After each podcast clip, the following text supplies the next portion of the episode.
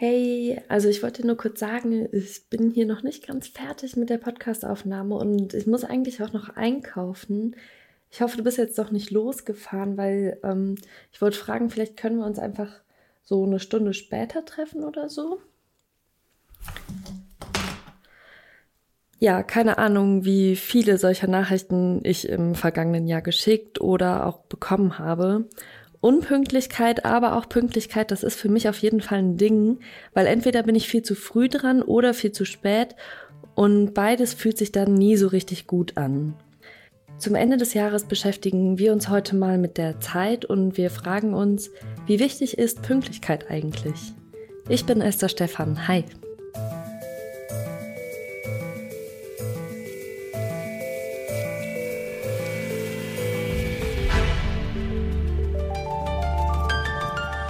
Zurück zum Thema.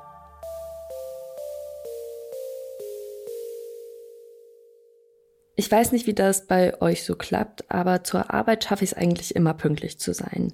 Bei Freizeitveranstaltungen sieht es dann immer schon mal ein bisschen anders aus. Da schleiche ich dann zum Beispiel auch schon mal ein paar Minuten später in den Kinosaal.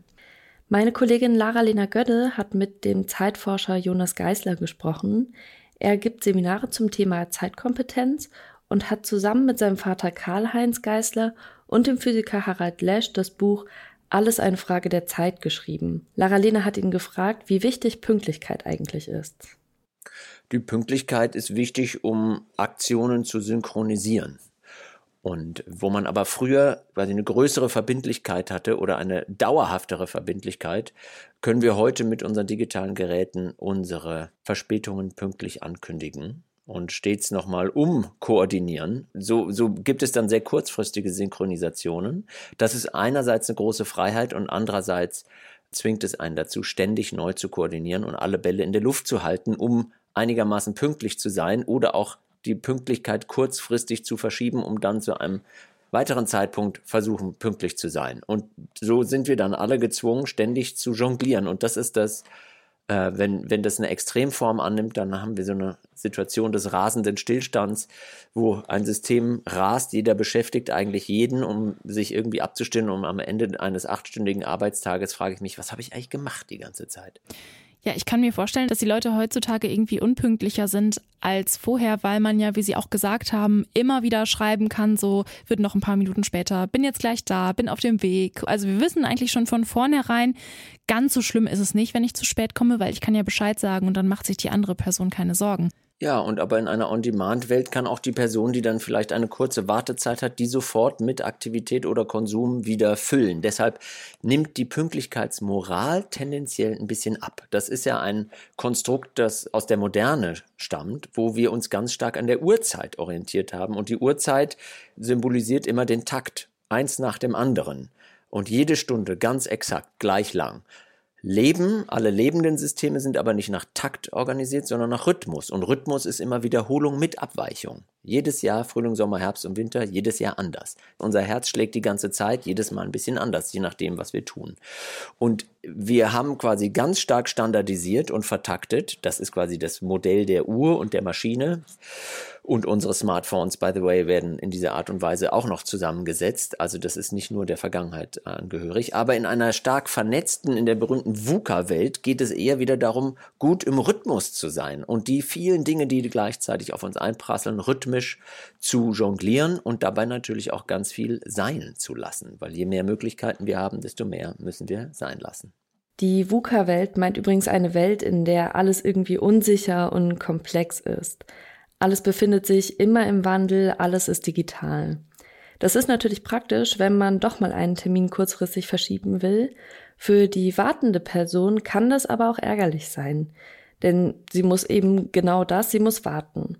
Für den Zeitforscher Jonas Geisler ist das nicht nur ein Grund, sich zu ärgern.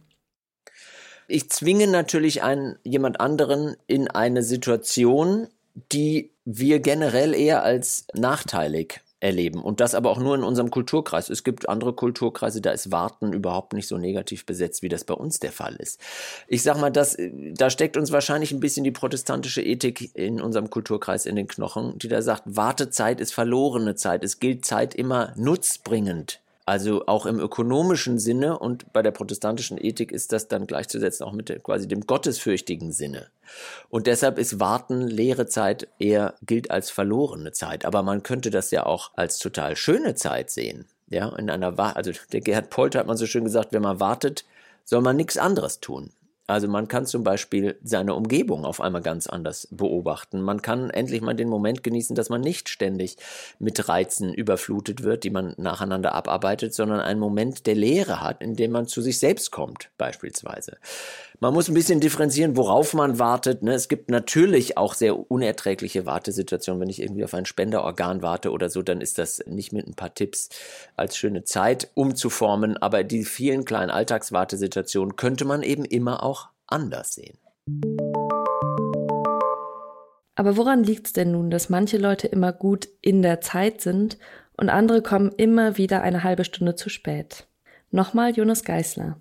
Ja, es gibt natürlich schon Persönlichkeitsmerkmale, die sich eher am Rhythmus orientieren und eher am Takt orientieren. Die letzteren sind eher obrigkeitshörig. Ja, das lässt sich auch daran zeigen, wenn ich quasi eher auf Führungskräfte und meine Chefs höre oder die Lehrerinnen in der Schule und es ist ganz wichtig, da pünktlich um acht zu sein. Und andere, für die sind halt andere Sachen wichtiger und auch die Konsequenzen, die ihnen drohen, wenn sie mal unpünktlich sind, sind halt nicht so essentiell in ihrem Wertesystem. Das ist ein Unterschied, aber ich würde da nicht so einen unpünktlichen Typ rausmachen. Das ist meistens einfach zu dualistisch. Das ist ein fließender Übergang. Was bedeutet das jetzt? Der Zeitforscher Jonas Geisler hat da noch einen Tipp, den man, wie ich finde, auch sehr gut als Vorsatz gleich mit in das neue Jahr nehmen kann. Ich habe mal so einen schönen Comic gesehen, wo auf einem Provinzbahnhof zwei Manager mit ihrem Aktentäschchen stehen und der Bahnhofsvorsteher, den es damals noch gab, kommt auf die beiden zu und sagt, wie ich sehe, hat der Zug 20 Minuten Verspätung. Ich bin gespannt, was Sie mit diesem Geschenk anfangen werden. Wir sind oft auf der Suche nach der freien Zeit. So, das ist dieser Wunsch, wenn mein Tag nur eine Stunde mehr hätte. Und ganz häufig sind wir dann in der Situation, und füllen die Zeit sofort mit dem, was wir eh haben, mehr desselben und ärgern uns dann, dass wir nie zu uns kommen und keine Zeit dafür haben. Und im Endeffekt strebe ich eher so ein Balance-Modell an, wo man ab und zu natürlich eine gewisse Form von Pünktlichkeit hat und gleichzeitig aber sich des schlechten Gewissens entledigt, im Umgang mit Zeit immer ein schuldiges Subjekt zu sein. Das wäre ein Hinweis von mir. Versucht abends nicht als schuldiges Subjekt ins Bett zu gehen. Natürlich hätte man immer noch mehr tun können. Man hätte es noch schneller tun können. Aber das ist eigentlich eine Binsenweisheit, weil natürlich sind die Dinge, die wir nicht erledigt haben, immer mehr, als die wir erledigt haben. Auf sich auf das zu fokussieren, was ich bewirkt habe, in der Art, wie ich durch den Tag gegangen bin und wie ich meine Zeit gestaltet habe. Und das eher mit einem Lächeln und mit einem weichen Blick und mit einem freundschaftlichen Zugang zu machen, als eben mit der Sprache, die wir auch häufig kennen, so ich muss die Zeit sparen, managen, ich muss gucken, dass ich sie nicht verliere, ich muss sie in den Griff bekommen, manchmal sogar totschlagen. Die Zeit, der ist es vollkommen egal, was wir mit ihr machen. Wir können nämlich mit der Zeit gar nichts machen, außer sie leben. Das ist das Einzige, was wir mit der Zeit machen können. Alles andere können wir mit uns machen. Wir können uns managen. Wir können am Leben sparen. Wir können uns in den Griff bekommen. Aber mit der Zeit hat es eigentlich gar nicht so viel zu tun.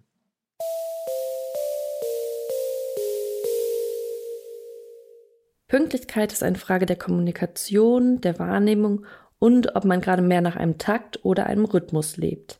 Klar ist es toll, dass wir immer auch kurzfristig Bescheid sagen können, wenn wir mal ein paar Minuten zu spät sind. Wird es aber zu viel, sind wir viel mehr damit beschäftigt, unser Leben zu managen, anstatt es zu leben. Wer gerade die Zeit hat, kann eine Zeit des Wartens eben auch nutzen und die Umgebung auf sich wirken lassen. Das war es von uns für heute und für dieses Jahr. Das Interview mit Jonas Geisler hat Lara-Lena Götte geführt und ich bin Esther Stephan. Kommt gut in das neue Jahr und genießt die Zeit. Zurück zum Thema vom Podcast Radio Detektor FM.